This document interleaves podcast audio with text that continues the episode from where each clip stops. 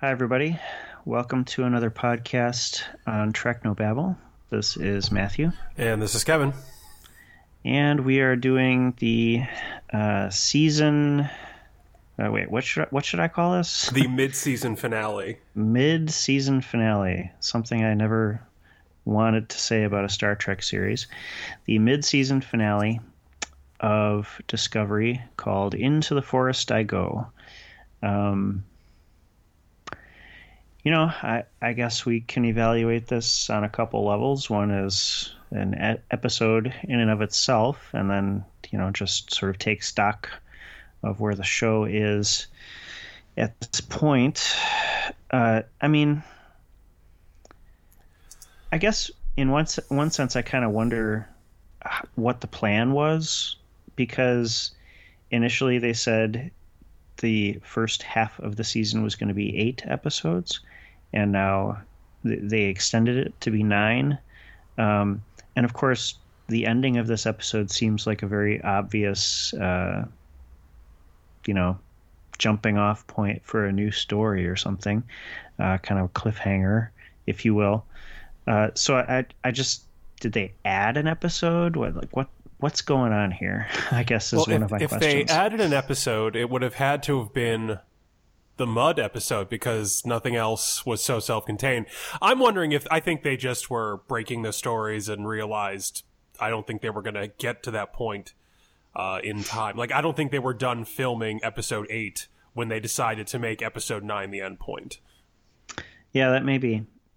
Um, So we we've talked about this a little before signing on, but I, I would say, um, evaluating it as an episode inside its four walls, I was reasonably to very entertained consistently throughout. I, I know that I had questions, and I, I I know you probably had the same questions. But even while watching them with those questions, I remained engaged and entertained by the the episode itself like the the and not just because of the klingons but the episode i kept thinking back to was uh was redemption another uh cliffhanger episode pair that i personally enjoy immensely.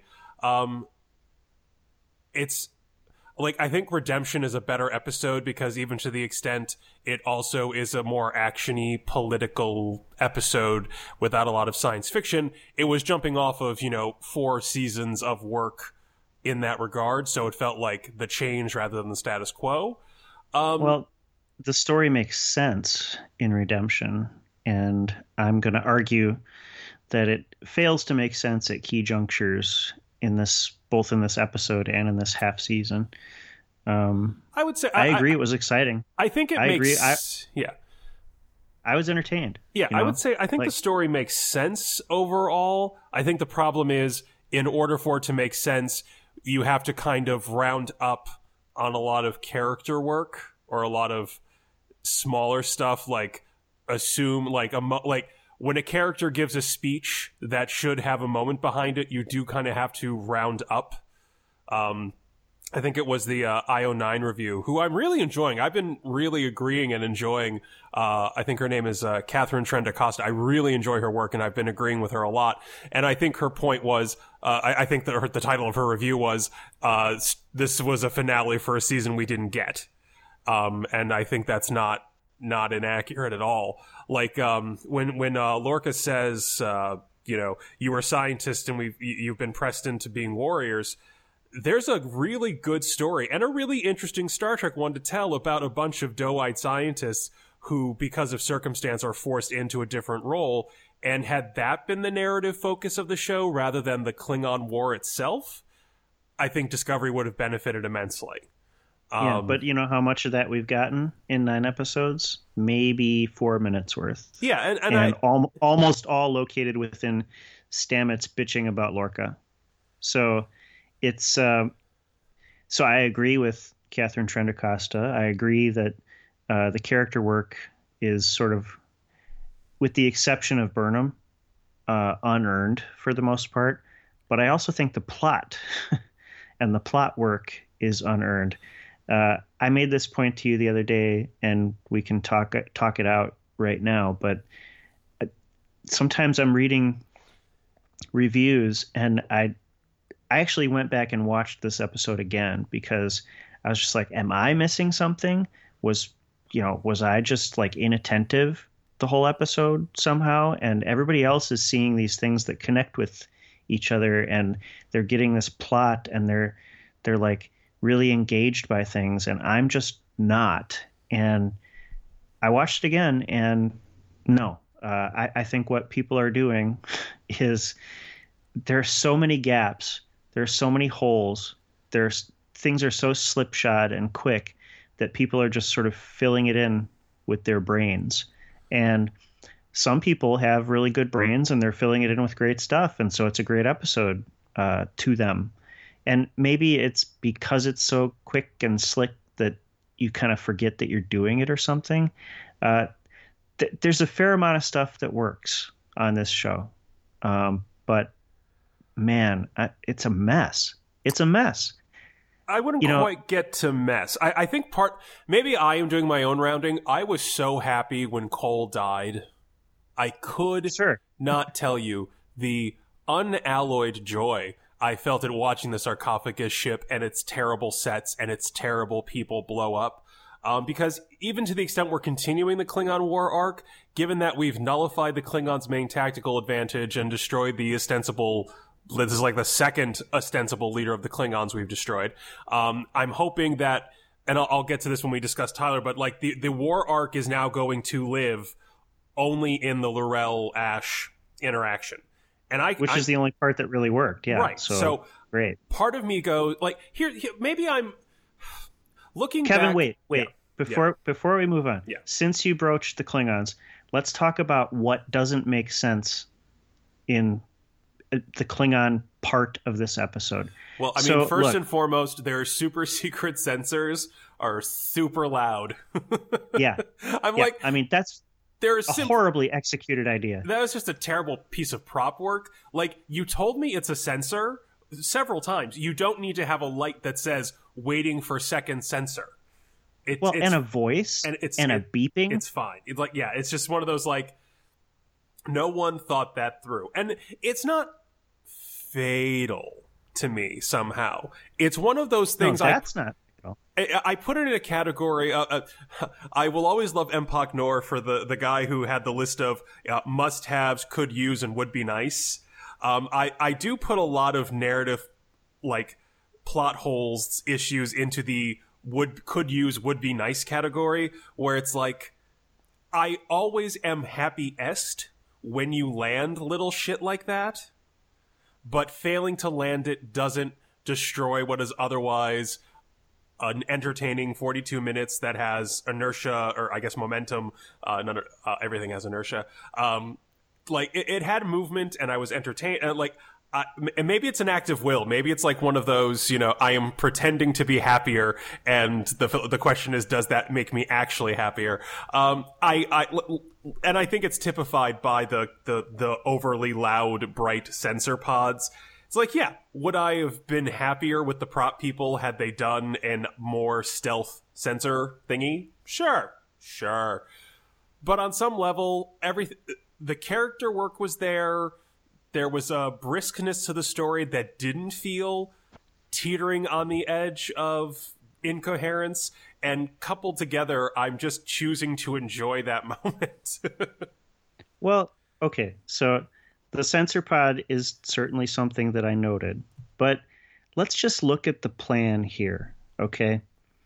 Lorca okay so f- first of all starfleet is demanding demanding that Discovery come back because they don't want to risk their prized asset and they want to pool the best minds in the Federation to solve this intractable tactical advantage that the Klingons have, their cloaking device.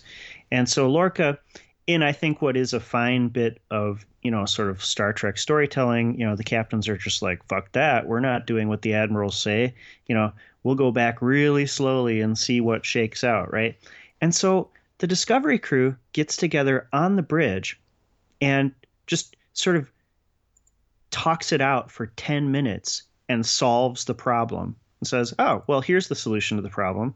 We can just totally nullify the Klingons' cloaking device. Great. Okay. So That's to, unrealistic. To to be fair, uh, and going back to Redemption, in about the same amount of time, Geordi also nullified the Romulan cloaking advantage by fiat in the conference room.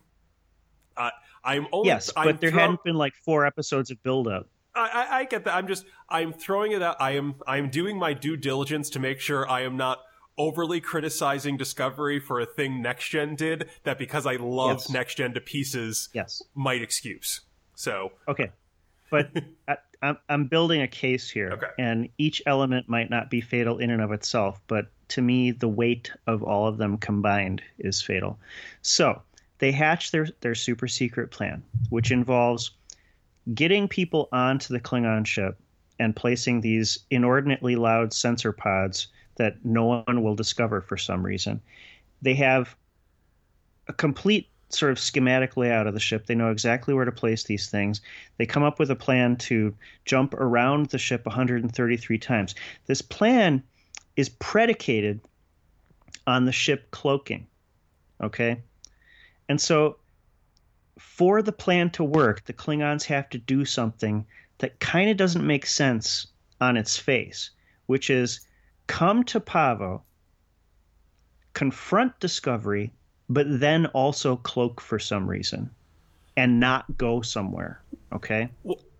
I When the ship, when cloaked, is vulnerable. This is what has been said. They can't use their shields. They they you know, they're they're sitting in space waiting to be destroyed, but we don't know where they are. So th- th- you know, they're safe. Okay, so they have to get them to cloak and then stay still, which makes no sense. Then they make a spherical pattern around the ship that they don't know where it is in order to gather enough information to pierce, you know, the, the invisibility of the cloaking screen. Do you see a problem there? They have to know where the ship is to make the sphere around the ship to find out where the ship is. It doesn't make sense on its face, and it's predicated on the Klingons doing something stupid, I would say I, I think that was cloaking and not leaving. I think that's a problem with the editing of the scene because, uh, like, it makes sense the Klingons would defensively cloak when the ship jumps away. Like, they're assuming they're setting them up for something, they would cloak defensively. And Kol, at some point, about five minutes into the scene, says, I don't know what the Discovery's doing, we should leave, and starts to leave and is distracted by the fight with Burnham. So, like, it was there, it just didn't happen on a timely enough basis to be like like even with the beaming on the ship, like we've we've pulled the vessels are unshielded in the moments when they uncloak so we can use our transporters. Several shows have used that ability, taken advantage of Oh that yes, hiccup. but did they use them for thirty fucking seconds? Yeah, that was- I yeah. I literally counted when the ship started to uncloak to the time that the two crew members beamed Right, on they, they should the have ship. been like just that was just an editing choice that doesn't quite make sense because they should have just been sitting on the pads waiting for the go. Um, I, I Discovery could have destroyed that ship in the seven or eight different times during the time they were getting the information to destroy the ship. Okay, it it's not just you know bad editing; it's bad writing. It's sloppy. It's Yeah, you know, uh, and I would say they didn't clarify that they had to be face they, that it had to be 133 points in a sphere, that it had to be 133 data points to create enough. Because I assume what they were doing was much like the noise reducer that I use on this podcast after it's done to sift out you know anything in the background. It like looks at normal space, looks at the reading it's getting, subtracts one from the other to create to start to synthesize a way to detect the cloak in real time. So I thought they just needed 103 133 shots from different vantages and it I'm again I'm rounding up, but it wasn't clear that it had to be while the ship was stationary on a stable point. so much was not clear. And I get that. Um and and, and other Star Trek. And so, like, yes, you can sort of cherry pick instances where TNG or Voyager or Deep Space Nine, you know, have done things in an unclear manner, but never to this sort of overall degree. You know, the the kind of unclarity and the kind of having people have to act stupid for the plot to advance here is verging on Abrams territory. And I, am not I think happy. I think that's extreme. I, I think that's an unwarranted allegation. No, I think it is. I, I'm saying that fully acknowledging and stipulating to the fact that the character stories, or at least some of them, work far better here than in Abrams, and various aspects of plots have been far better than anything in Abrams. But the the mechanics of this particular episode's plot were stupid at an Abrams level, and it bothered me. I mean, like so then Lorca sends Tyler who spent seven months being tortured by Klingons. Lorca, who himself suffers from PTSD and keeps a phaser under his pillow, somehow thinks it's a good idea to send Tyler on this super secret mission with the loud sensor devices, but not to send Burnham. Yeah, why? That, that didn't We make any sense. Yeah, that made no sense. I, I agree that that made no sense. I Then suppose just Burnham chooses to chew his ass out on the bridge, you know, in what should get her sent to the brig in the same way it got her sent to the brig in episode one, right? Uh, and he's just like, yeah, okay, I guess you're right. It the whole scene seemed to exist mainly to indicate that there is conflict, not to actually illustrate a conflict that made sense based on the priorly prior established motivations of the characters. You know, it none of it made sense. Basically, the plot dictated that Tyler had to get on the ship so that he could see L'Rell and have a PTSD flashback. And so logic be damned, you know, care be damned, he was going to get there, okay? And that's the kind of stupid stuff that has to happen for this plot to happen. Was the scene itself interesting? Was it emotionally, uh, you know, valid and and involving? Absolutely. I'm glad he had a PTSD episode. I'm glad that they broached the subject of uh, male sexual assault victims. I'm, I, you know, I'm glad. I'm kind of glad we got like the sort of flashback view of Tyler undergoing brain surgery. You know, like that. I'm I'm resigned to the idea that he is woke in some way. It seems as though they're going for like a Manchurian candidate, like sleeper agent sort of thing, whether they've implanted, you know, something lame like memory eng- engrams, or whether they've actually physically altered. You know, they, they like scooped Voq's brain out and put it in Tyler's body or something. Who knows, right? But at least there's something other than just oh, he's just a Klingon in disguise. So I'm happy about that. yeah, yeah, I like I agree. Like I'm happy that they've dodged that dumb dumb bullet, you know, and, and they're going for something more science fiction and more yeah, interesting. that, so yeah, I I liked that. I liked I love I like Cornwell getting to be a psychiatrist for a second. Like I I am being thr- alive, number one. Well, But so then- happy. Um, I am thrilled anytime they land. Uh, like I, I made this point during First Contact because you thought Picard's reaction was too extreme when I think it made perfect sense. You don't like to some extent you never fully heal from these kinds of things, and being reimmersed in the threat in a primary way would probably trigger a pretty severe PTSD episode. But I, uh, they, they, they, while they did so briefly, um, too briefly from a real world perspective. They correctly dramatized that the crux of post traumatic stress disorder is that you cannot separate remembering an event from experiencing it. That is yeah, that is so they, the they got that right. so I was thrilled because there's been a number of times in Star Trek in which they've kind of glossed over that or done something that feels inauthentic for the sake of a story. So all of that made me I've- happy. I've got to say though, you know, after Cornwell on screen says he's going to be no good to anybody for a long time, she then proceeds to talk to him for like two minutes and snaps him out of it by saying, you know, you got to save Burnham. You know, It- like, oh well, gee. If only our soldiers today loved their, you know, main squeezes as much as Tyler seems to love Burnham, they could have just snapped their fingers and just, you know, gotten out of their episode uh, the way that he does here. It so it's like I, I they was get they get credit for broaching it in a very real feeling way, but then they just sort of dispensed with it as soon as it was. I, I think that's a little overstating it. I think the way he responded to this, it's like he he fired his face, like he he dove, fired his phaser, and was beamed out. He wasn't like I, I think that could be categorized as some fairly like straightforward survival instincts, not like a like he was still clearly in the middle of of something well past that point. So I I, I was okay with it. Why did they all have their phasers on stun? except to not kill L'Rell and not kill, you know, it's it's like it didn't make sense, right? Um yeah. So Burnham has her big uh, tete-a-tete with Kor.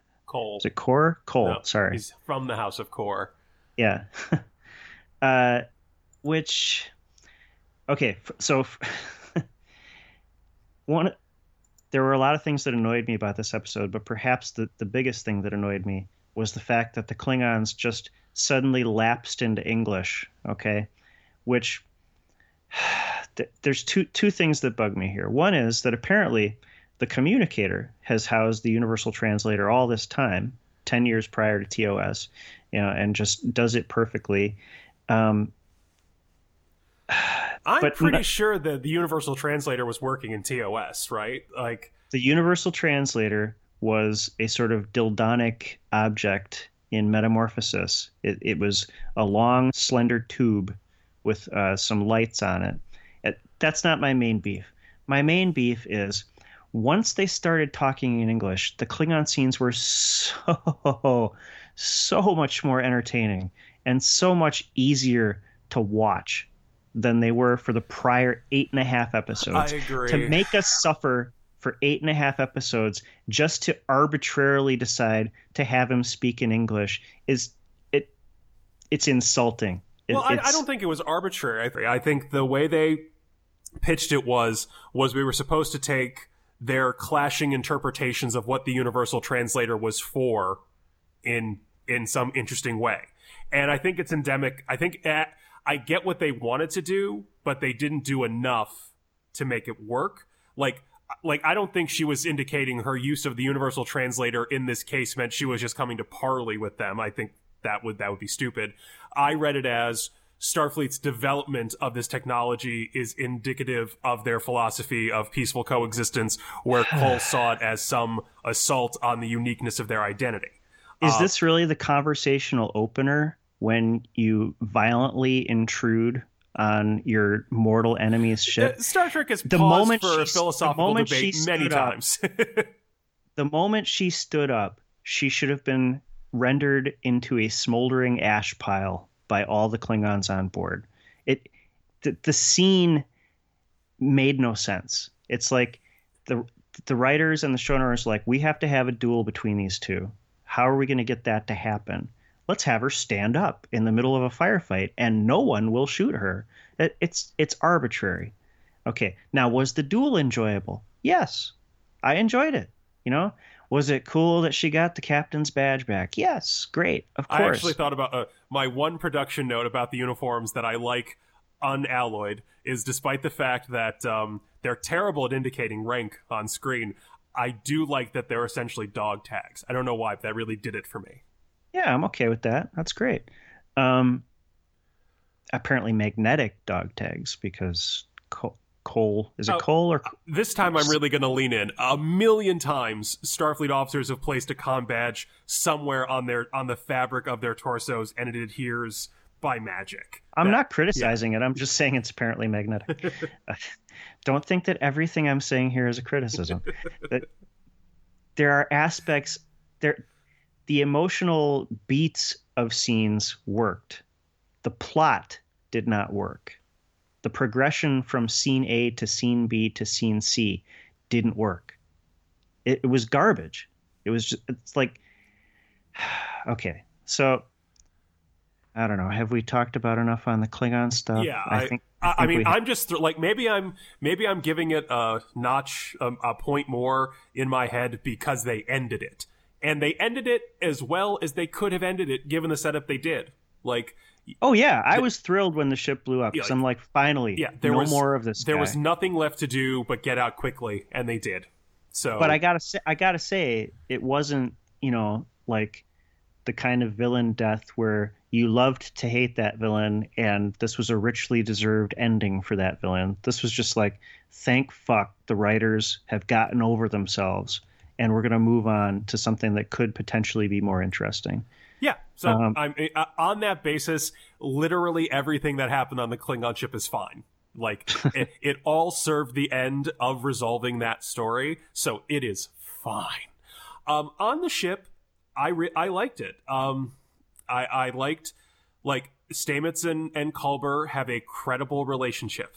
Um, sure, it is it is informed by a mix of their affection and like like any relationship they care about each other they occasionally come into conflict.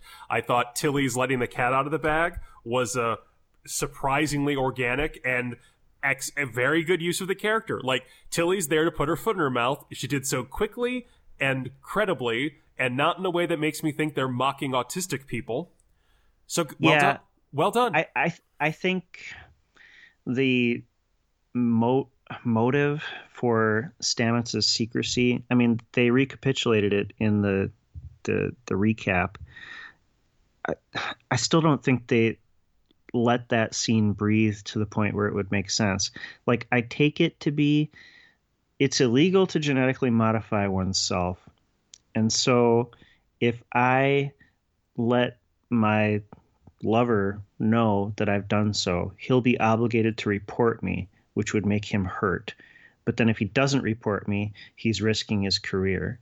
Um, Well, I think he knows he's been modified because the he helped him with the you Yeah. know iPod Yeah. things um, with the USB ports in his arms. I think it was that if he knew he was suffering some type of mental side effect, he would have to Well- report it. so, but why is that such a that? Again, it's like you feel the actors and you feel Oh their yeah, emotions. Anthony Rapp sold the fuck out of every single like. I I was not immediately the biggest fan of the Stamets character. I found him too crotchety for his own good. I have really warmed to the character and Rapp's portrayal of him over the last nine episodes. I bought I- his entire arc of this episode completely. Like even in that Uh, scene with Lorca, where I read it as Lorca is clearly manipulating you. I bought why he was manipulatable. Like I'm like Yeah. on his side. I completely get it. No, I I agree. Um, I there were a few like lingering shots on hangdog expressions that were just you know almost schmaltzy to me. Um, I mean, how many times by the end of the episode did it say just one more jump? Just one more jump, and I'll go see La Boheme with you. Oh, which- just one more jump, and I'll have I know it was time. really like, oh god, it's not going to go well, is it? I will say, I did, I did like the La Boheme reference, and normally I hate shit like that when it's a little too referential for its own good. But for anyone who does not know, uh, the opera La Boheme is the basis of the opera Rent, of which both of those gentlemen uh, made names for themselves appearing Sure. in. So I found Sure. that to be like, I don't- like, I'm like, you know what, this is fine. Normally, this kind of like too cutesy in joke annoys the hell out of me, but I'm like. This I smiled like an idiot, and I'm not even the biggest Rent fan. Uh, I No. like, uh, but I was like, "This is cute. Well done, I did. guys." I didn't mind that particular joke. Um, what I minded was that they just like beat us over the head. It, it it's as if the character was, was like showing a picture of his retirement boat, and he's just, "I've got one more day left till retirement," you know. And it, I gotta say, once they showed the schematic of the alternate realities in the mycelial network, uh, you know, I called it to Kelly. You know, this episode's going to end in the mirror universe, uh, and so nothing was surprising. And so, so on on that topic, um, th- so I watched it again because, of course, the IO9 articles pointed out that Lorca seemed to be, you know, futzing around with the controls during this Yeah, one yeah. last jump, uh, intentionally, I guess. I, I look. I don't. Number one, let me say that if the direction this show is going is to explore alternate realities, um, I actually would prefer that uh, to trying to fill in things that did not need to be filled in in the 10 years prior to TOS. Okay. So, like, that would actually be a meaningful uh, iteration and, you know, change and growth in the Star Trek formula to, you know, to do sort of like the SS relativity, you know, kind of, kind of stuff, right? To, to go in a slightly more Doctor Who direction, if, if you will. Uh, I, I'd be perfectly okay with that. Okay. What I'm not okay with is nine episodes in. For many of the characters, especially Lorca, I, I don't know who he is. I don't know what his motivations are. And it's not like it, there's good mystery and there's bad mystery. Okay. I like a good mystery. Good mysteries are predicated on things where there there are things you have yet to find out, but you have reasonable uh, pieces of evidence to make you incline one way or the other. And maybe there's evidence that inclines both ways. Bad mystery is just confused garbage in which they haven't really given you the information and yet things are still unknown, right? So bad mystery is like Lost.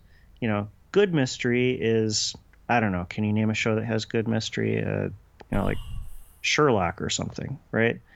Um, this is bad mystery. Is Lorca a mirror Lorca? Is Lorca a bad guy? Is Lorca, you know, a warmonger? Is Lorca really on the level with the science stuff? At, at the end of the day, there's just so many freaking, you know, theories that have equal claim on you know sort of believability that I, I'm just exhausted. You know, you got to give me something to to chew on, to think about. You know, Lorca is such a cipher that it makes no sense. You know, yeah, uh, and this this is nine episodes in. Uh, I'm willing to if if this is what they're sorry, if this is what they'll be exploring with the rest of the first season, I'm actually fine to wait. If they never resolve it and continue to use the ambiguity to excuse inconsistent characterization, that will get annoying. I, I think nine episodes is act like out of what reasonably might be 160, 170 is plenty is not that much time in laying out a character. I think in other iterations, characters have gone undergone some fairly drastic uh, tweaks once the writers realized what the actors were, what they and the actors were were good at. Um, I, I, I think the theory I am most bonded to is that Lorca sabotages the jump because he knows the minute he gets back to Starfleet Command, his ass is grass. Well, and so I thought that too, right? Kelly and I both were thinking, wow, he's basically done what Burnham did. He mutinied against the direct orders of superior officers. Regardless of the consequences, this is something that cannot stand in any chain of command. And so his ass should be grass. But then there's this scene with Lorca and Stamets, you know, in this ginormous shuttle bay you know, sort of waxing rhapsodic about the universe and stuff. And he's like, Yeah, they wanted to give me the Legion of Honor. Well, now wait, was that a fake medal? Was it the medal they were going to give you right before they court martialed you? You know, or did they just let you get away with gross insubordination and reward you for well, it? Well, we other star. Well, I mean, I think there's there is enough precedent for Starfleet excusing successful mutiny. Oh, absolutely, absolutely you know but i'm my point my point here is there's not enough to go on right? It's like everything in the prior episodes has been leading to this tension this uh you know you've gone too far. You know cornwell should be like that's it. You're done.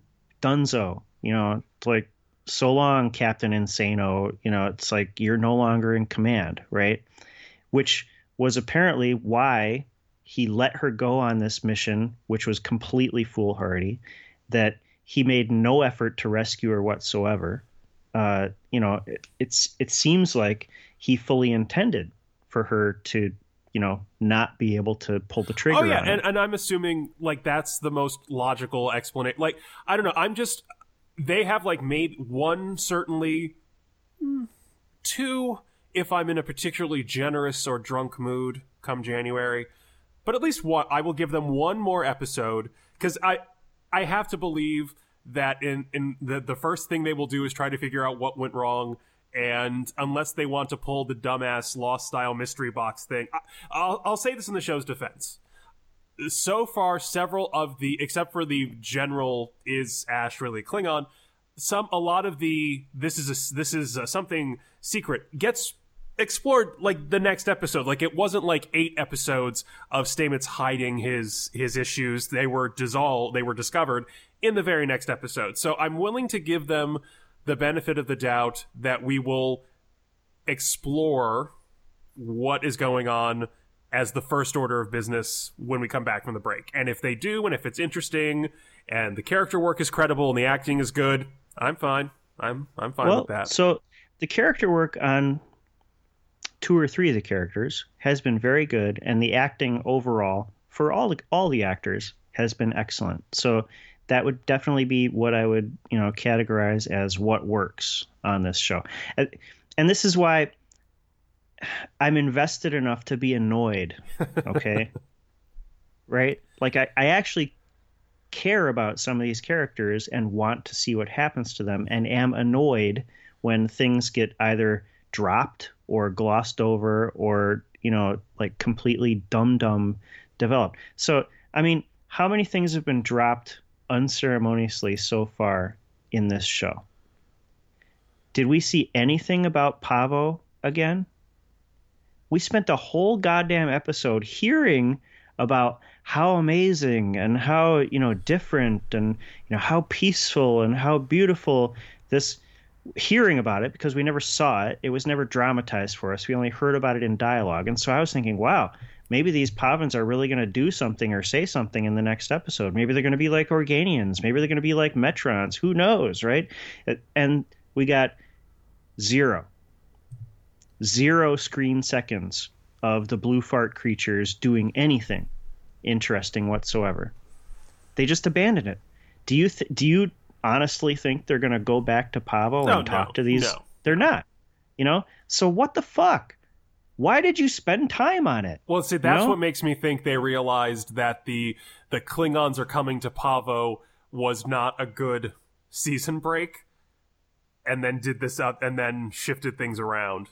that that that would be my gut.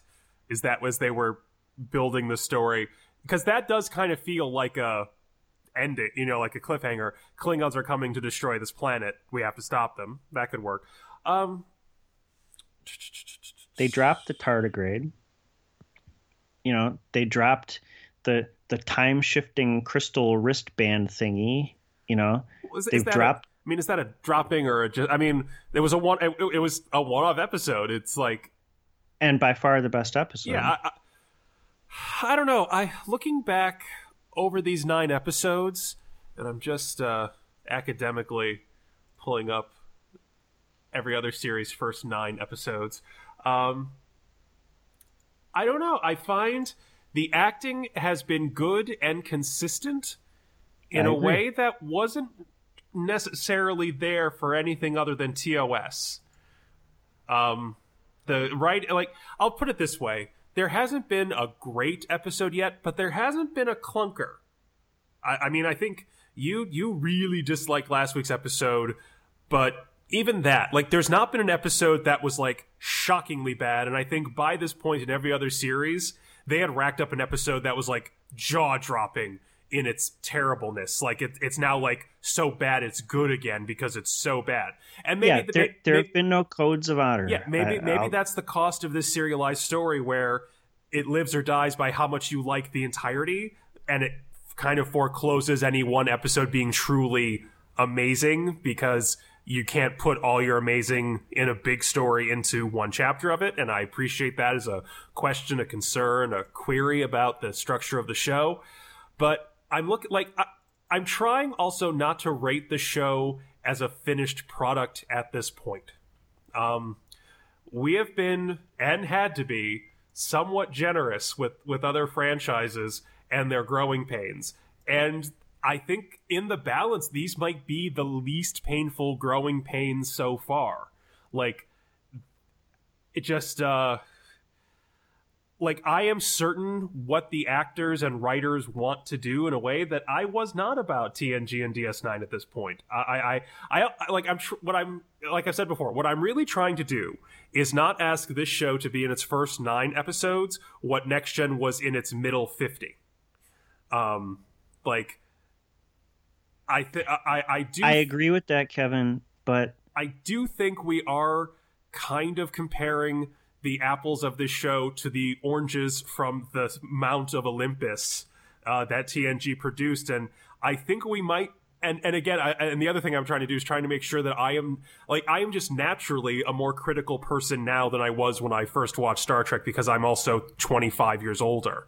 Uh, my my my pool of things to critique has just gotten larger, and I'm tr- like it's one of those like I think our love of the show allows us to, if not gloss over, we certainly clocked every single error TNG ever made. We have the numbers to prove it.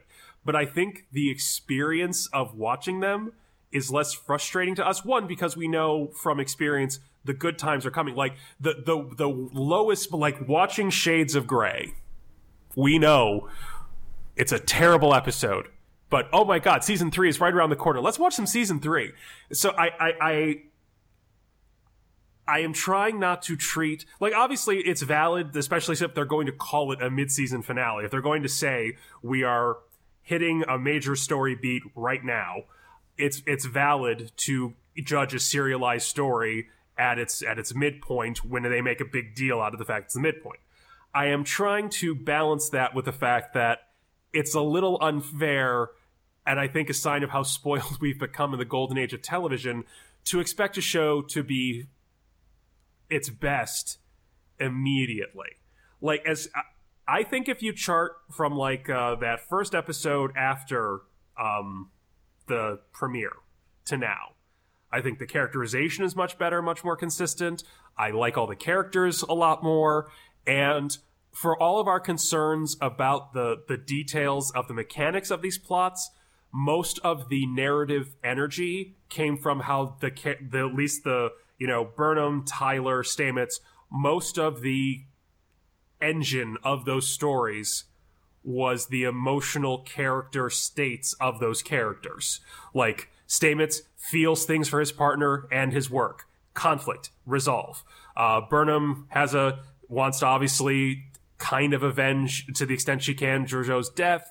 Tyler is obviously a victim of a severe trauma. Like all, all of the stuff that propels these stories is character driven, not necessarily plot dictated. So the places where the plot cut corners are more excusable to me, as they have been as long as we've been doing this. I've always forgiven an episode that cheated on a narrative resolve if it gave me a really good crying scene. You know, that's that that's that's me. Um, so I, I, I stepping back, and I, and also I'm trying not to like. I've counted the number of times over the course of the last nine episodes that I've said something like, "Well, I really enjoyed it while I was watching it, but I have a lot of questions." I'm trying not to discount.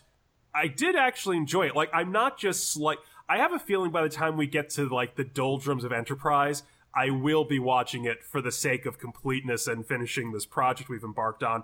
And even even at the lower, relatively lower points, because um, I, I, don't think I've given anything lower than a three, but I agree. Last week's was was pretty weak, was the weakest in terms of narrative structure.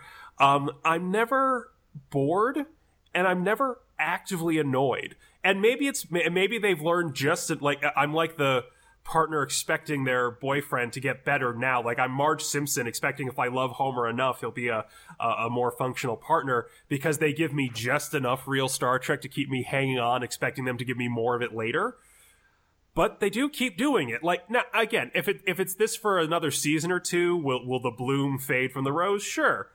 But I, I just feel slightly more like even after this episode, like I said, I, I am not I want to make sure I appropriately reward them for trimming the fat we have been complaining about since day one. Like, I, the, I think if nothing else, whatever the like, the serialized nature is creating compression problems for the kind of fine grained narrative fastidiousness that we like in what we consider to be the best Star Trek. That being said, I think the show is is moving in the right direction. And okay. I can be happy on that basis. Well, as far as hoping that he'll treat you right uh, this time, if only I hug him a little harder. Um, there's been no indication that that's coming. They've dropped every big idea they've had. Uh, the dum dums have just continued and continued and continued. Um, there's basically, like you said, you you pinpointed the character stories that that so far work pretty well. You know, Burnham has a nice redemption arc. Uh, you know, Stamets and what's his name, Culber. the doctor Culber. You know, have a credible relationship, which I want to to work. Like I like I want them to be happy. You know, and Tyler is interesting just as Tyler, and I could even see an interesting development as a Manchurian candidate, you know, sort of sleeper agent thing. So great. Okay, fine. Lorca makes no sense. Uh, Saru is played by a fabulous actor, but we've been given almost no information about him. Um, you know, Tilly is very one note. The note is fine. I like the note, but there's not much more there and then there's like robot lady and scar lady and you know like now afro Transport guy you know I am worried that robot lady's going to really piss me off whenever they get around to explaining her. but I, it's not even that i'm it's just here's the thing we're nine episodes in and you're absolutely right that tng voyager Deep Space Nine, they all suffered from stinker episodes in the same time frame. But in each of those series, I knew what the show was about. Okay? And so I knew the theme that was being worked on, that was being developed. I knew the basic worldview that the series was propounding. And so I could forgive a code of honor because I knew overall they've established in the pilot and they've returned to themes in TNG, let's say, of how far has humanity developed? You know, uh, have have our ethics and our uh, you know ways of dealing with each other uh, caught up with our technology. Great, wonderful theme. In Voyager, you know, the theme is will our ethics survive this arduous and tumultuous situation? Can they hold up even when all the comforts of Starfleet and the Federation are stripped away? In Deep Space Nine, the theme is, you know, does this worldview, which is predicated on, you know, a certain uh, material stability, does it coexist peacefully and meaningfully with worldviews that don't? uh, have those benefits and that have different bases, you know, uh, cultural bases, right? And so you could have a move along home, you could have a code of honor, you could have, you know, whatever stinker episode you want to name, and yet you could feel in every episode that that theme was still there, that the showrunners had a clear vision of what they were doing. What in the hell is the theme of this show? What is going on in this show? Who's the good guy? Who's the bad guy? Is that the theme that we just can't know? Is the theme this, you know, science being subverted by, you know, military necessity? Is the theme, uh, you know, there's an aggressive xenophobic civilization on the border of, you know, an open, tolerant, liberal democracy? And can they coexist in any way, way, shape, or form? You know, I don't know. I don't know what the theme is. I don't know what I'm supposed to be watching. I don't know what lessons I'm supposed to be taking from it. And so the plots have oodles and oodles of holes, a lot of sort of dumb dumb progression, which of course has happened in various other Star Trek episodes, but not, I would argue, to this consistent degree. Okay. Uh, you know, so the plots make no sense. The characters, some of them make sense, but some of them don't. Who is Lorca? What is his deal? You know, I feel like we should be given the, at least the elements of a mystery that we have not gotten. Okay. And I like Jason Isaacs' performance. You know, he's just not getting the lines to give his character depth and complexity. Instead, it's just like this surface gloss. And I'm not confident that we'll ever get more. because nothing this show has done has inspired me with confidence that they have the ability to follow through on an idea. They take an idea, they spend one third of one episode on it, and then they ditch it. That to me is what has typified this show so far. Um, you know, and so yes, I'm entertained, but I'm left unsatisfied. you know, I'm unsatisfied at the end of nearly every episode, with the with the exception of the Harry Mudd time loop episode, "Magic to Make the Sanest Man Go Mad." Basically, you know, in the first couple episodes, I was like, okay, things are moving. There's a plot. I'm into it. They're at least hinting at you know these sorts of big ideas. But then for the the next six episodes, it, nothing, nothing, nothing, nothing, nothing, nothing, nothing. You know, it it's it's really starting to wear on me. It, I yeah, I get. More. I'm I'm just not there. Like I'm not as satisfied as I want to be or hope I will be. But it's like that was okay at least. Um, and and maybe I'm maybe my attachment to the well portrayed characters is strong enough to kind of tide me over until something uh, more thorough comes along. But I, at the end of each I, episode so far, I've been at least okay. I'm not mad. not mad. I'm used to being I'm hoping, mad. I'm hoping you're right. I'm hoping that the the characters continue to develop because I like them, you know, and I'll keep watching because I want to find out what happens. And so far, you know, they didn't kill Cornwell. You know, they haven't done anything horribly stupid with Tam- Stamets or you know Burnham or Tyler. Okay, great. You know, I just I've got no confidence. I have no confidence that things will work out in logical, meaningful ways that story threads that should be followed up on will be followed up on. I, and so uh, it's sort of rootless. Like I, I don't know what to what to pay attention to. It's sort of like overload. You know, everything happens so fast and then is cut away from so quickly.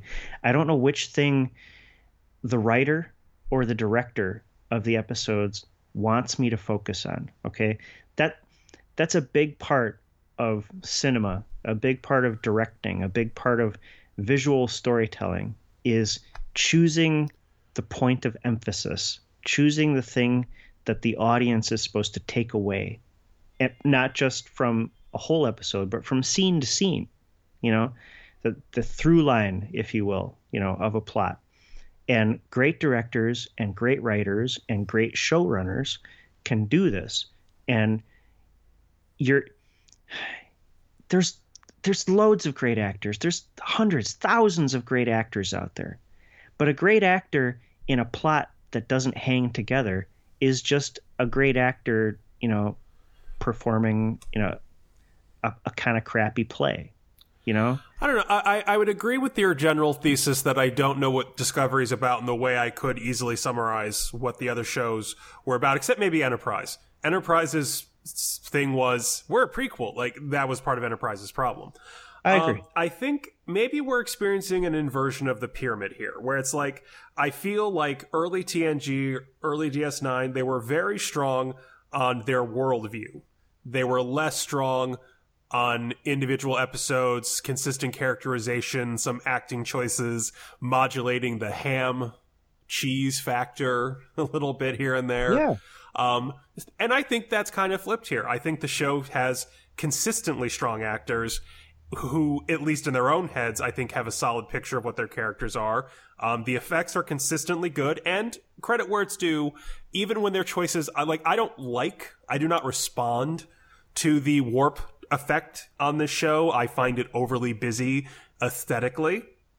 But I can't deny that there is a visual mind at work and that there is, you know, a competent execution throughout. Um, so the missing brick in this wall is an identity that so and I get it and and and that's the keystone. And maybe it's not I, just a brick it's the keystone I mean, maybe if I had my my my way and I were you know God Emperor of the universe I might make shows in the TNG model as opposed to this one. But I'm I'm certainly not I don't know I'm just not I'm not mad. I'm it does no look it doesn't have to be TNG, you know, Alien of the Week, boardroom discussion, which I adore. I'm not going to say I don't adore that, but I like other shows. I like other formats of shows. You know, this can be a more action oriented show. This can be a darker show. This can be, it just has to be something consistently. And it I'm, has to, it's got attention deficit disorder. I guess I am holding out hope that these problems are the lingering but hopefully now resolved artifacts of the identity crisis the show went through in its formation. Um, now, whether that means that now will they resolve it in a way that I like, who's to say? Um, but I think you know, watching this show in development, if not hell, development purgatory for a couple of years, there seemed definitely to be this tension between the closer to traditional Star Trek anthology series that Bryan Fuller wanted to run and the whiz bang action movie that Alex Kurtzman has already made. So may- maybe this is the show shaking out what it is because it it doesn't know what it is. I, I I would agree with that assessment. I guess I'm I am more what's the word I'm looking for? I am more enthusiastic about watching the show figure it out um, than you seem to be. And I'm hoping they result. I'm hoping, like, if nothing else, killing. I cannot overstate how buoyed I am by killing Kol. When he died, it was like a burden lifted off of my heart. It's just it's like the K zone. Yeah, where it's like you got it. And hey, you got it in 9 episodes. You didn't spend 2 seasons with him. Well done. So I'm hoping that like if nothing else like saying our original plan was to break it 8 episodes. No, we need another episode. Okay, editing is good. We killed the least effective plot, we killed the least effective part of this plot. Can't speak today. Um, and I'm hoping that that indicates a critical eye toward their work that will manifest in resolving these things. Like, I think they almost, like, they don't have a choice. They've, by putting the scene of Lorca fitzing with the, futzing with the spore drive, they've, they've called the question. Like, who is Lorca? What is he? Is he a fundamentally good man with unresolved PTSD? Is he a fundamentally shitty man with unresolved PTSD? What is a shitty man? Like, uh, whatever question you want to ask, whatever inconsistencies in the characterization, I agree there are several. I think setting up the episode they've done, even in the preview, there's, you know, Stamets being like, "You wanted this, didn't you?" Like, I, yeah. I think they are calling the question, which is great. I mean, that maybe that's where I am. I, I think to the they've gotten rid of one plot point and appear to have teed themselves up to resolve the next great unresolved plot point. And even if, and again, I'm I'm more than willing to give them the benefit of the doubt, all kind of that even if they resolve it in a way that I would not or wish they hadn't, if you do it well, I mean, I can't be that mad at you. Like it, like like I said, like many of the aesthetic choices on this show are not the ones I would have made, and they are certainly not my favorite um, for, largely just because I find it all too busy. But I can't deny they're doing it well, that they are achieving whatever image they had in their head, that they are manifesting it on screen consistently and with a, you know, quality of production value that is not normally associated with televised Star Trek. Sure. Um, I, I, yeah, I'm over any criticism of the visual look of the show. It is what it is, and it works. Yeah. yeah. So I, I don't know. So maybe I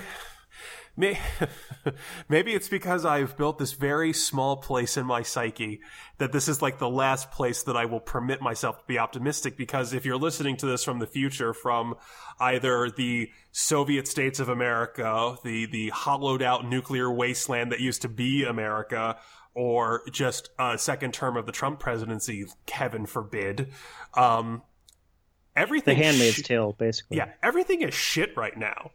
Like, Republicans are literally defending someone I credibly believe has been accused of molesting teenagers a lot um, in the name of maintaining in the name of tax cuts. Like it's yeah. it's almost biblical. It's like it's like the devil went up to these people and said, "You can have all this if you bow down and worship me." And they asked, "What's the marginal tax rate?" Um, it's just so I need one thing to believe in to make it okay. So maybe maybe I'm just I am volitionally putting my eggs in this basket and I might be grasping at straws, but I credit myself they are actual straws. Well, I mean, so obviously I'm with you in terms of uh, you know, appraisal of the day. and times that we live in. And so I want Star Trek that makes me feel good. And this Star Trek doesn't make me feel that. It to the extent that it makes me feel anything consistently, it's troubled. And to the extent that it's completely inconsistent, it just annoys me. Um, so I, it, I will agree this does not make me feel happy in the way that other Star Trek has. And I think I think you actually said this after we logged off uh, last time uh, that as much as we like the uh, as much as the idea has been presented that a darker, grittier Star Trek is the subversive story, given the time and place, like um, TOS came out in the in the height of the Cold War, so a story that we would eventually find resolve our differences with the Russians and all live happily ever after was shocking. Uh, the TNG yeah, and the, the, the way I put the way I put it is that it's a defiant creation of reality. Yeah, like TNG's was we are a communist paradise at the height of me, me, me capitalism. Like Patrick's Captain Picard is the anti Gordon Gekko. Um, so like I, I appreciate the utility of like I think I, I agree with what you said, which that it would be subversive to tell optimistic Star Trek right now to say that these problems are fixable and we can imagine a world in which they have been fixed and explore how that happened. Yeah, we're that, living in the darkest timeline already. We don't need a darker timeline on TV. Yeah. So yeah, I, I agree with all of that. I've just I find it easier to just ride the wave. I, I mean, and I I don't know if that's something I'm doing willfully, ignorantly, ignorantly, willfully, ignorantly, if that's a thing. Like I just there's enough here for me to hang my hat on as just entertaining television that I'm okay. I'm I mean, yeah, I'm not I, I haven't given a five yet. And if they never change their their system, I probably won't. But it's good. It's not bad. It's it's definitely better than the Abrams movies, and I think more roundly entertaining than the first two two and a half seasons of Enterprise.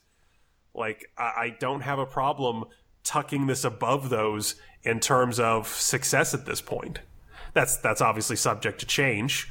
Um, yeah. Hey, I mean, if nothing else, I don't have to go back and make that three a two for for killing Cornwell. So hey, you're yeah. you're, you're, you're really picking up the points here. Um, I was re- I was so I am so happy because if nothing, I mean, yeah, like unless they do the dumb thing and just drop her character now that she's alive, um, I really want her to come back and just hand Lorca his balls in like a stasis jar. Just I oh, it's going to be great. Um, she should just be on the ship. Oh, oh my God, that would be so good. Oh, she could take over the. Oh, sorry, uh, I'm. She could become the captain. Oh, that would be amazing. Um,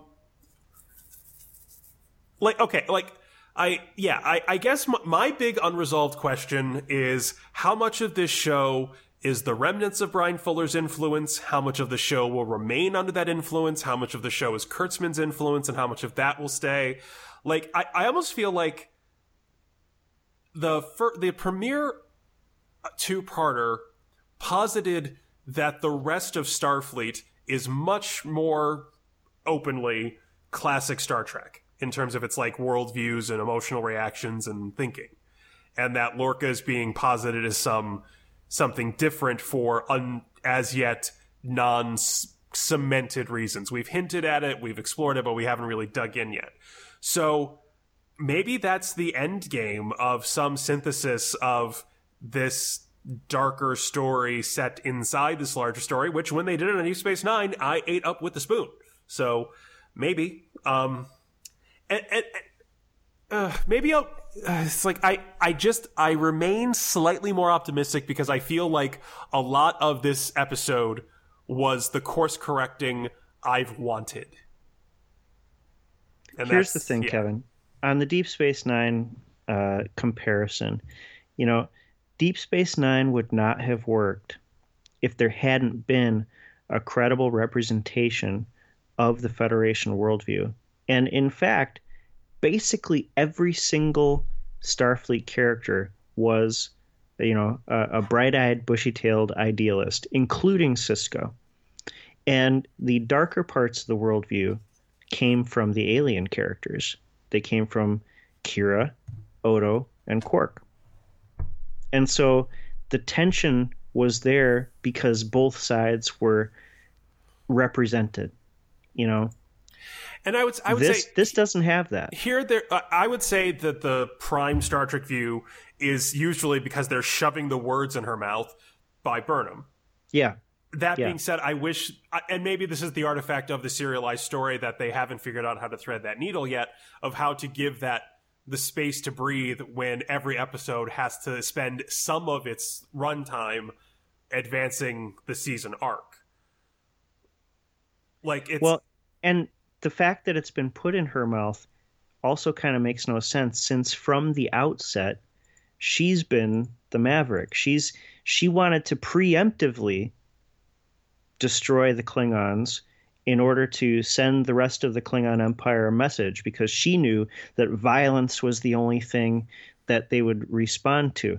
That's not a traditionally, you know, Federation I value. grant, I grant you that. Um, and so it it's just like there's like one staffer on the show who likes Star Trek, and then there's a bunch of other writers who are like, we could totally do this thing better than they did it. And so every once in a while, you know, they'll throw in a where no one has gone before, or the needs of the many outweigh the needs of the few, you know. But the overall show is it's just like not about the Federation, I guess. You know, Insurrection. For as many problems as that movie had, which I think are exaggerated, but you know, it represented both worldviews. And of course, the heroes represented the ostensibly correct worldview, which is that, you know, you, you can't run roughshod over the rights and the preferences of a small group of people in order to serve the whole, uh, which, you know, that's the Federation worldview, right? That's the prime freaking directive. you know, it's like you can't just destroy a unique individual race or culture based on the needs and the vicissitudes of a bunch of other cultures around them. Okay. That worldview, you're right. It, it's occasionally spoken, usually by Burnham, but it's just, it's not really there. Because then, you know, she goes to the Klingon ship and challenges people to duels to the death and, you know, is glorying in the destruction, you know, of, of this vessel. And it, eh, like, what was with the montage? Like the explosion montage with like, it practically had rock music going on in the background. It was like a Michael Bay movie or something. I, well, that's just the age we live in. apparently. Where Oh, are this- you on this? Go ahead. Oh, sorry. The the scene, the one scene I hated completely, without reserve, without qualification. Sex scene? Oh my god, yes. oh, I could have gone my entire life without seeing that scene and been a better person for it. I saw as much cleavage of a Klingon woman with the Duras sisters and their awesome outfits. That was it. Uh, I, I believe, and, and again, credit. You didn't want a little nipple action on top of that? Credit where it's due. I believe this was uh, Kate Trendacosta at IO9 again, um, which uh, she pointed out. It's another brick of it's another piece of evidence that they are not to be trusted with the increased freedom that the streaming versus network television affords them. Much like uh, Tilly swearing, Yeah, Tilly swearing, the corpse room. It's like a bunch of gratuitous garbage. right? Like like Star Trek can do some. It can get very like you know uh, you know the, the most useful example I think would be like Picard uh, Chain of Command. Those scenes were upsetting, but they were upsetting to underscore the episode's point, which was torture is bad. So they showed us that torture is bad. Um, they've done, you know, not risk. I would say it's always tried to be a family friendly show for for better for worse, but it's like it, the times they have pushed that boundary, um, they've done so because the story suggested it should, not because they simply could. Uh, so this, and it was like all I could think of was that scene, and was it? It was one of the shitty Alien movies, like Alien, the one with Winona Ryder. Um, there's like a scene in when like Ripley's like like enveloped in the Yeah, that's the third one. Queen Xenomorph, uh, and it's like that's what it looked like. Also, that's because what their fucking heads look like, but that's that's Yeah. a separate conversation. But it was just like, and what what drove me crazy was otherwise we got like a great scene with Tyler. Like I bought the acting, I bought the story, like the, especially yeah, we didn't need the sex scene at all. Right, it like, didn't it- add anything to the story. like, especially get like again to reference the issues of the day. Our society is having a long overdue conversation about the nature and impact of sexual assault. So having a character say he invited this to stay alive. Obviously, you step back and you understand that the lack of meaningful choice and that you're doing is like you did not meaningfully choose to have this happen to you. You are not responsible for what was done to you, but the feeling that you are is an entirely normal part of this kind of trauma experience was beautifully and quietly and very affectingly portrayed. And then you showed me weird Klingon nipple lady, and I was just that that did make me angry. That that was like, you know what? You don't. If you it, if all you're doing it for is because you can, that's not a reason to do it. Was anybody watching Star Trek and thinking to themselves, you know, this is all right, but man, it would be way better if they had a bunch of like disembowelings and F words and, you know, some gratuitous tits? Well, it's, it, and it's funny they did that. Because. I wasn't watching. Star Trek and thinking My, that. my analogy last week was Star Trek is the gay porn of science fiction, and no matter how many naked women you add, you're never going to make straight men like it. And I'm like, wow, they really just did it. Um, it's just, yeah, th- there's no audience that's going to like Star Trek if you make it just not Star Trek enough. Star Trek is one of those flavors, like like cilantro. You like cilantro or you don't. There's nothing you do to cilantro to make it present but palatable to someone who hates cilantro. That's not a thing.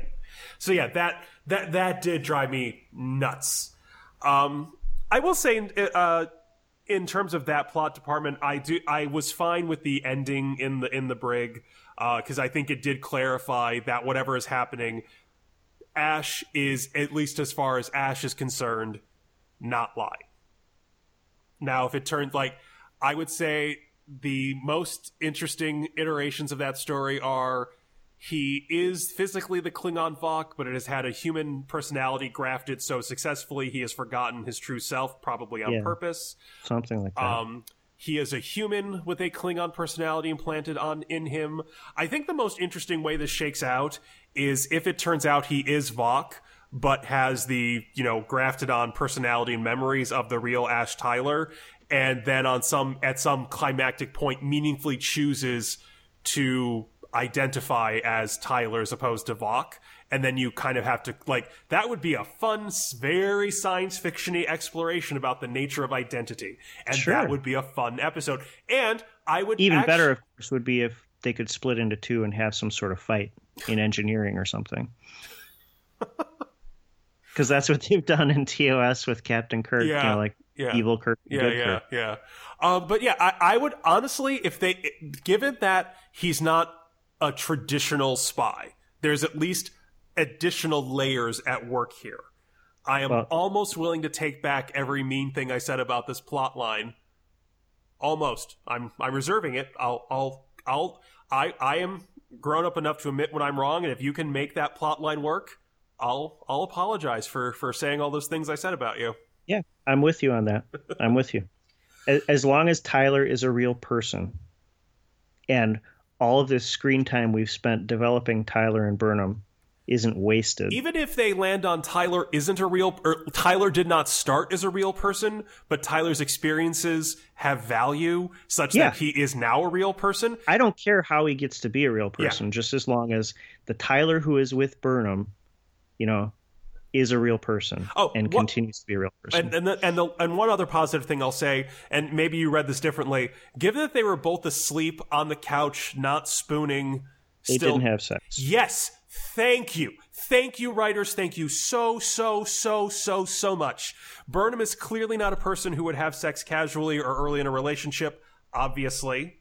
And Tyler, Tyler's having been raped for seven months, would Right. not be jumping into bed with people. Right. So, like, I was thrilled that they found a way to display emotional intimacy that did not, ne- especially in heterosexuals, did not necessarily lead to sex. Well done, guys. Well done. Like, I was so, her curled up on the other side of the couch made me so happy because I was like, thank you for not, like, starting a good piece of work on trauma and then ignoring it. Yeah. That was great. I do, I do have questions about how Tyler could perform sexually given the amount of anguish and pain and terror he was experiencing. Uh, that Now, is. th- I've never been in the situation, so you know, the, I, I just have questions. Uh, there, there is some uh, body of work on this, especially especially as it relates to uh, the use of sexual assault as a war crime. That when it comes down to it, in the same way that in a less in a differently horrifying situation, you know, you get you you you summon the strength to lift a car off your child. Your body will do what your body needs, and that's actually part of the traumatizing process for women uh, who have been sexually assaulted. That their body reflexively reacted in certain ways to help them endure what was going on and they but we're talking about a male body here. uh, you you've never had an erection you didn't mean to have i mean just I, I've never had an erection that I was forced by someone else to Yeah, have. well, I th- I'm just saying, like, th- I believe there is a body of of psychoanalysis that suggests that if that's what your brain thinks needs to happen for you to survive the day, you can do anything. yeah, I, no, I'm Yeah. willing to believe it. I just kind of wanted more information about that in a tasteful way, which I don't know if that's which they would not have done. Which they would Yeah. not have done. Um, yeah, and the, Anyway, Yeah. Kevin, I'm I'm at a two on this. I can't really, I'm I, at a four. I, I I, can't get to a three. yeah, I, I, I enjoyed the episode. I, I, I liked the briskness. I liked the character work I got, and they trimmed the fat effectively on several plots I didn't like. This is a four for me. No, it's redeemed by good acting, but the plot is a mess. It takes too much stupidity to progress, uh, and the overall theme, it- you know, they just ditched the Pahvans unceremoniously. The overall theme of the show is complete muddle. I, you know, I can't make heads or tails of it, and I don't think it's just me. You know, it, I tried. I truly tried. I tried to give it the benefit of the doubt, and they have failed me uh, eight out of nine times. And the the one time they succeeded, uh, you know, it was a one off. You know, so yeah, I'm at a two. Yeah, I enjoyed this episode enough that, uh, and I think it required the normal amount of stupid to to, to patch the plot holes. Um, but yeah, okay. The, There have been so many other episodes where the plot has progressed. It, look, I mean, take any Ron Moore plot. You know, whatever you want to say about Ron Moore, the guy can get a story from point A to point B to point C and have it make a fair amount of sense. You know, even if the story's not all that good, like, uh, is it Suddenly Human with the Jono, right?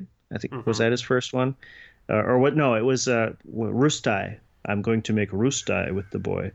Um, that that was Ron Moore's first one. You know, whatever you want to say about the the emotional beats of the story, the plot made sense. You know, and so I know it's possible. You mentioned redemption. Redemption is a story where the plot makes sense, and there's lots of cool action, and there's lots of development of of the Klingons as a culture. You know, I know it's doable. I know it's possible, and given the amount of time and resources that you have available to you with this show, I don't think there's much fucking excuse for not making a plot make sense. You know, you you mentioned that we're in the golden age of TV. We're they've got more money to throw at this show than they've ever ever had in the history of the franchise. And it makes this much sense? That's it that's that's unforgivable. It's unforgivable. Mm, I care I care about the characters. I will tune in in January. I want to find out what happens. I I have a morbid curiosity about what they're going to do with the mirror universe, you know, even though ever since Mirror Mirror the mirror universe has been basically horrible. Um, so, you know, I I have a train wreck sort of, you know, it's like how bad could it get? Who knows, right? Um, you know, I I almost think that maybe Mirror Lorca has been you know, on the show the whole time. well, I was just about to suggest that if it's been Mir Lorca here the whole time attempting to steal the discovery for his own purposes, and then they leave, then he'll just go. if the show moves into you know a sort of we're going to explore alternate realities i think that's problematic but at least enticing you know it's problematic in that you know then you never develop a world you know it's like it's always different or something. You really have to develop discovery as its own a world in and of itself if you're going to make it go to a bunch of different places like that. Um, but it would still be interesting. That that would be much more interesting than this stupid Klingon plot and this stupid shoehorning into TOS mythology that we've gotten so far. You know, I would be thrilled, even if it didn't work, if they tried something new and different like that. So I I hope that they go across the mycelial network, you know, to all these alternate realities. You know, that'd be great. I'd love it. I would love it even more if it were revealed that what we've seen so far is one of those pocket realities that is not the prime universe uh, along this mycelial network. Really, that, ex- that, that wouldn't piss you off. The the it's all a dream. No, because it could explain why at no point in the other 27 seasons of Star Trek has anyone ever mentioned uh, mushroom portals through the universe.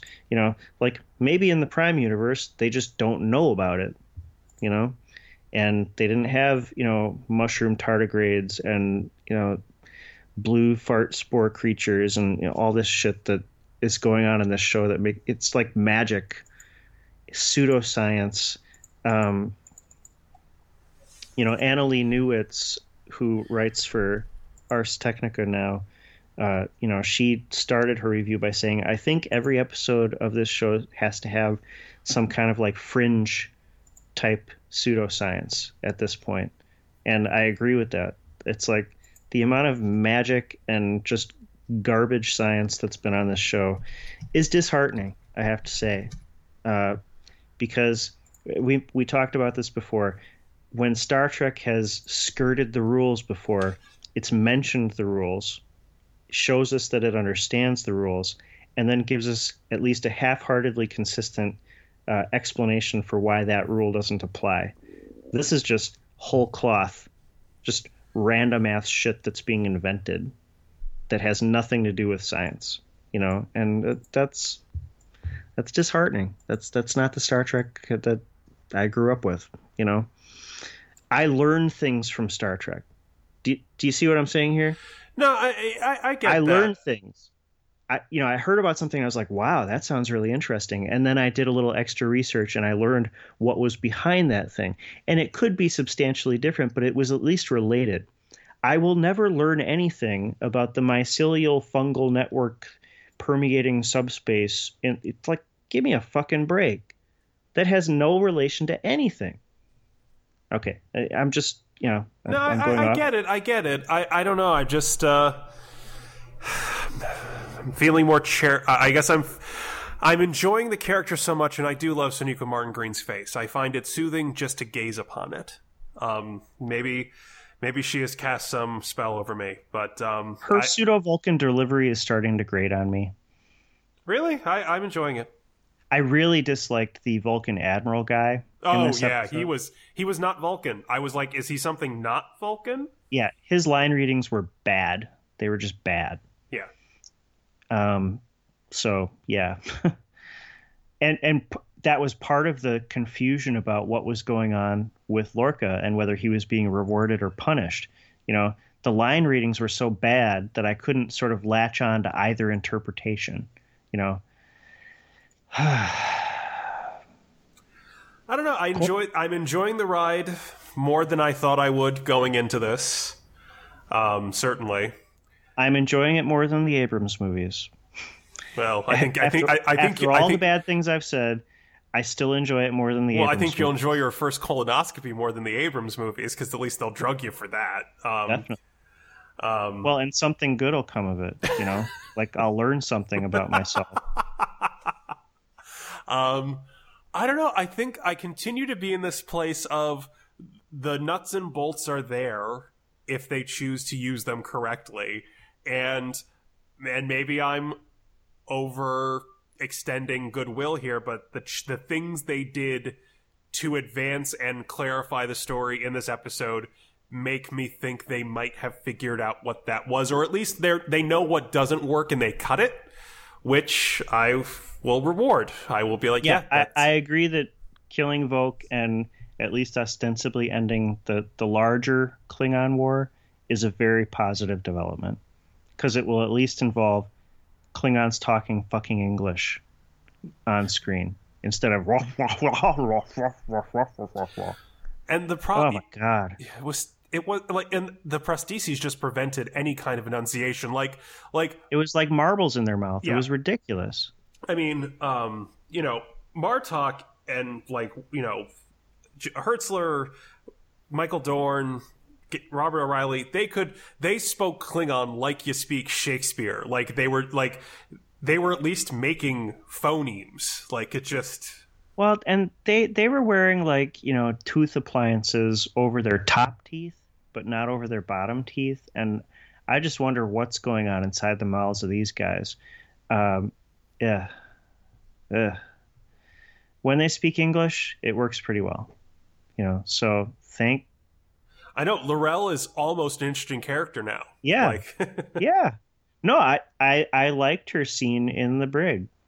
Um, I, I thought I was going to hate the obvious progression of the Tyler is Voq story but I actually kind of liked it. If she's his handler, you know, and she has some sort of emotional investment in Voq, you know, which is expressing itself through Tyler, I, you know, I, I can, I can, I can dig it, right? So yeah, like yeah, had the end of this episode been like and there was a minute when Burnham looked behind her on the bridge and that shot right at the end was not explained what she was looking at. I assume it was Tyler leaving the bridge or something, but I was like I I was expecting the camera to turn around to see Tyler holding a phaser at them. And then oh. I yeah, I would be I would be much more angry. Much more yeah. angry. But as it is, uh, uh, I'm only outraged by Klingon nipples, and not that I'm outraged by nipples. I am all for women breastfeeding in public wherever and whenever they need to. This is not an anti nipple thing. It's an anti terrible use of gratuitous nudity thing. Like this isn't Game of Thrones. Again, I have Game of Thrones to be Game of Thrones. Just saying. But yeah, even with all those criticism, Klingon nipples and all, I was I was like entertained and encouraged by this episode in some key ways, um, and that balances out to a four. Maybe, maybe not the most enthusiastic four I ever give. Maybe not. Maybe it's closer to a three uh, than it is a five, certainly. But I would put this as as good as the other fours I've given, like for the the two part premiere. I was entertained and then all of my enjoyment fell apart upon further examination. And the developments in the show uh, did not do anything to make me feel more hopeful, uh, with the exception of ex- excising the Kazon, I mean Klingon story, uh, from from our attention. Thank goodness. Uh, they've finally zeroed in on what's the most interesting aspect of it. You know, uh, the the whole Kol detour was just garbage. It it didn't work at all. There was no point to it. It could have been T'Kuvma. It could have been anybody. You know.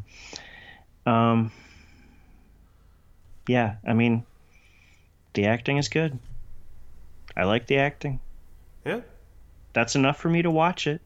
It's not enough for me to like it, but it's enough for me to watch it. It's enough for me to like it. It's not enough for me to love it. Yeah. Like, don't get me wrong.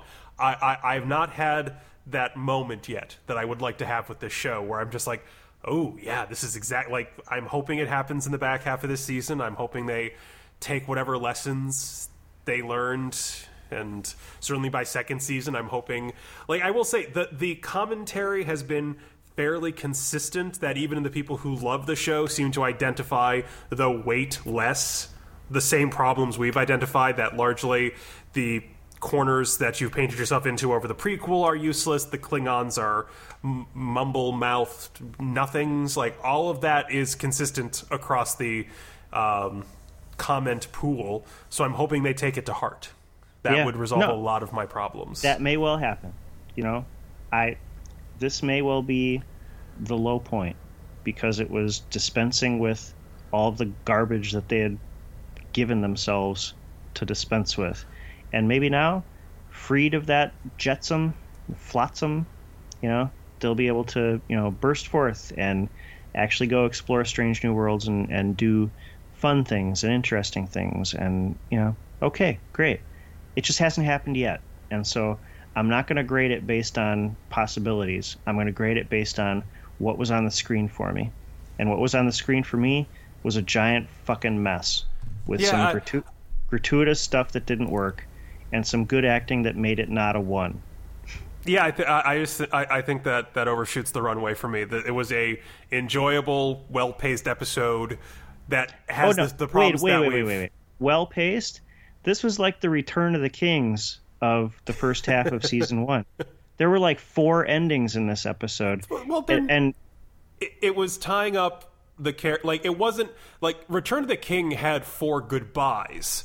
That was the problem. This put all f- the the main character focuses are Burnham, Tyler, Stamets, and Lorca, and the show put the buttons on all four of them. I, I think it's overstating it to say like Return to the King. Four times the characters assembled to say goodbye to each other. That's different.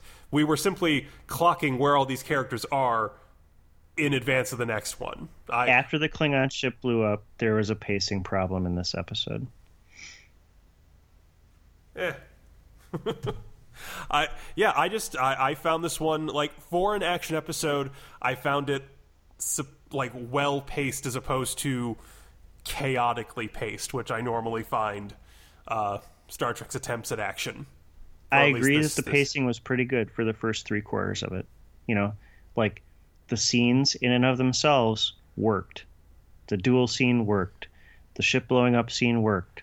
You know, like all the all the scenes worked. They just didn't fit together. Like people had to be stupid to get from one scene to the other.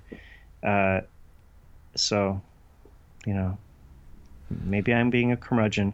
Maybe it. Maybe it. You know, I don't know. Maybe my liver's acting up. I, maybe I'm old. Maybe maybe I just can't enjoy things the way I used to anymore. I don't think that's the case because I've watched a lot of other super good, really great television and been just delighted, you know, like giddy over it, like The Good Place, you know? Uh, Like I know I can enjoy things. I don't think it's me, you know? Well, we'll be back for more Voyager. I think we're uh, getting Nothing Human ready to load. So uh, uh, while I'm definitely happy to get a break from Discovery for a while. Well, I'm just happy to have my Sunday nights back. Um, trying to arrange a time to watch and review the episode. Like nine weeks was a good. Had we had to do like 15 weeks in a row, that would start. That would start to grate on me. Um, but even though Discovery's on break, we are not. Uh, we should uh, be getting more of uh, Voyager up. I'm, I think if we put our shoulder into it, we could probably knock out season five before uh, Voyager comes back, Before Discovery or, comes or back. before Discovery comes back. Yeah. Yeah, we'll see. Oh, we'll certainly try. All right, so that's a six. Um, one of our rare two-point differentials. I think there's only. I think there's been less than five um, over the course of our time here. We tend to disagree only slightly. I do enjoy when we disagree this much. It makes it. I think statistically speaking, makes it more fun. Um, but we will see you next time. We will see you for more Voyager podcasts and more Discovery podcasts when the show comes back. And Yeah. have a good one. See you on the flip side, Daddy O.